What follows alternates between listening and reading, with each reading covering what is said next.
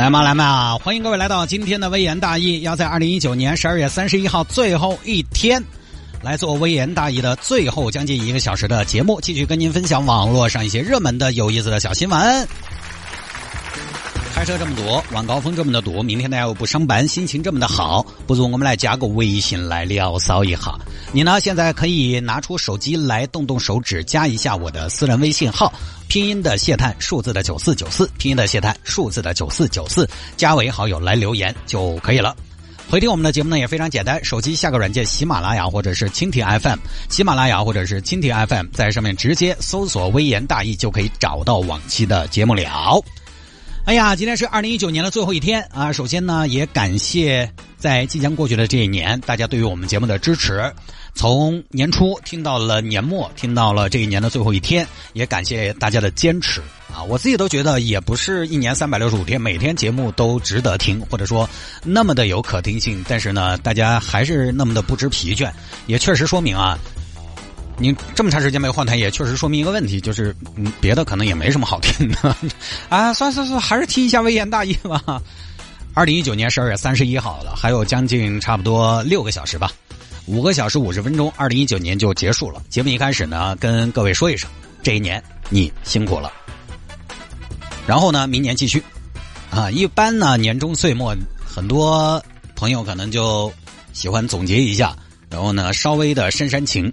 确实哈，到年终岁末，你在回顾这一年的过往的时候呢，有很多题材可以去煽情，你也可以去通过这一年的收获和付出去激励，可以去铭记。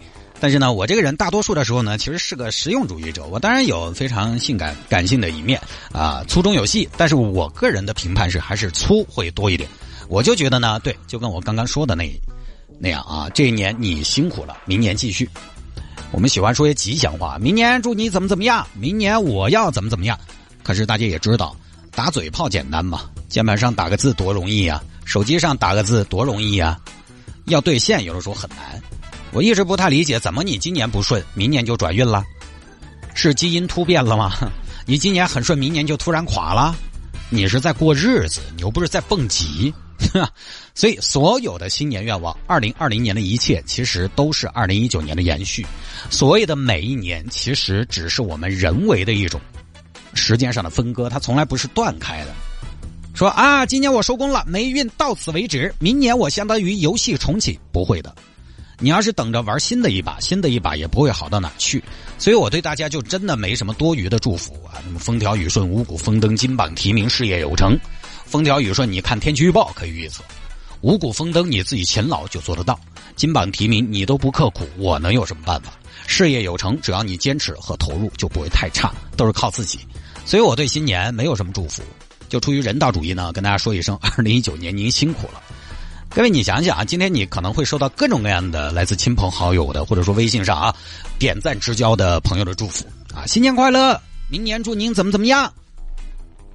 在元旦即将来临的时候呢，会有一波；然后在二十多天之后春节的时候，你可能会收到更多这样的信息。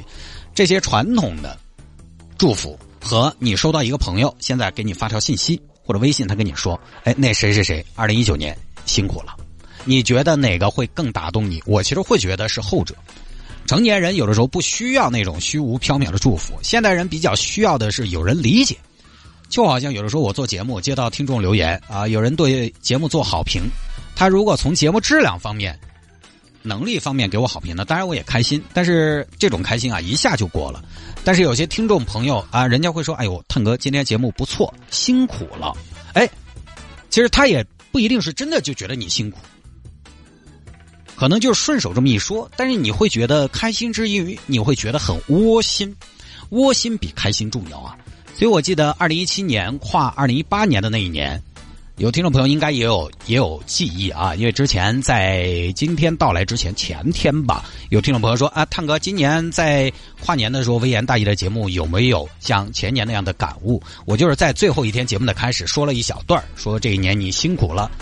啊，那一年我记得真的大家大家都挺辛苦，因为那一年刚好是房地产爆发的一年，二零一七年嘛，全国人民啊，但凡有条件的，吃饭的时候聊的，聚会的时候摆的都是房子，就是整个人哈，很多社会人 脑海里边萦绕的都是房子。我们为了这个购房资格，为了凑够首付啊，大家随时都在说，再不上车上不了车了。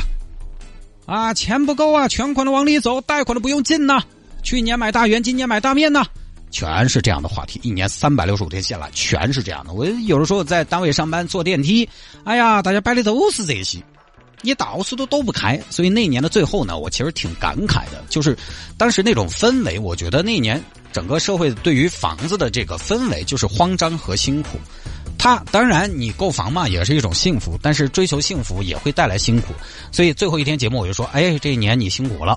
很多听众说了啊，听了之后说，哎，汤哥你今天怎么怎么那么的啊？不是你的风格呀。但是一听，哎，太哥说的是我是我是我，所以我后来时常就把辛苦挂在嘴边。我觉得这个相比新年快乐更有性价比，也更真诚真诚。因为这年头没人觉得自己不辛苦，对吧？你这么一说，我可以说一定对。但是新年快乐不一定，他不一定快乐，但是一定辛苦。即便有的时候他快乐，快乐也是需要付出，也是需要辛苦的。当然，快乐的辛苦是正向的拼搏啊！我倒不觉得，我觉得倒不是消极，也不是负面，就是快乐的也好，不快乐的也罢，都不容易。所以今年新年春节呢，我觉得真的在给长辈敬酒的时候，给孩子发压岁钱的时候，跟家人举杯的时候，真的可以说一声辛苦了。好了，各位辛苦了哈！哦，你们就不要跟我说辛苦了，因为我回起来也很辛苦啊，会更辛苦。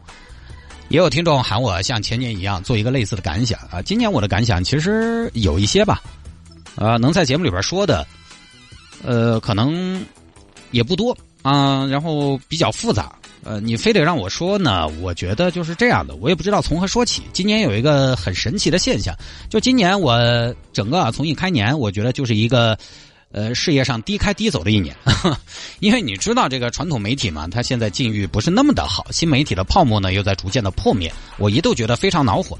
但是呢，即便我低开低走了，年底回头看，好像也没有一开始每天担心的那样，就是也没有很低哈。于是我今年打的一个信念，打定的一个信念是不要慌，不要慌，只要你在努力，你就不要怕。这是我今年最大一个感受。前段时间我爸跟我聊天啊，就说这个潮起潮落嘛，很正常。只要你在努力，就不怕。我当时一听，哎，这话耳熟。哎，老爸这话说的是不是抄袭我的？因为是我现在公众号上吼出这句话的。对，风口有变化，世界有变化，但是努力就不要怕。这个不是鸡汤啊，真的是这样。现在人啊，有的时候你看来不来哦？我们在饭桌上啊，在酒局上，在茶楼头哦，谈的都是开口闭口风口、蓝海、空白。但是你想想。你们楼底下卖面的老板啥子时候有个风口？你们市场都卖菜的啥子时候有个蓝海？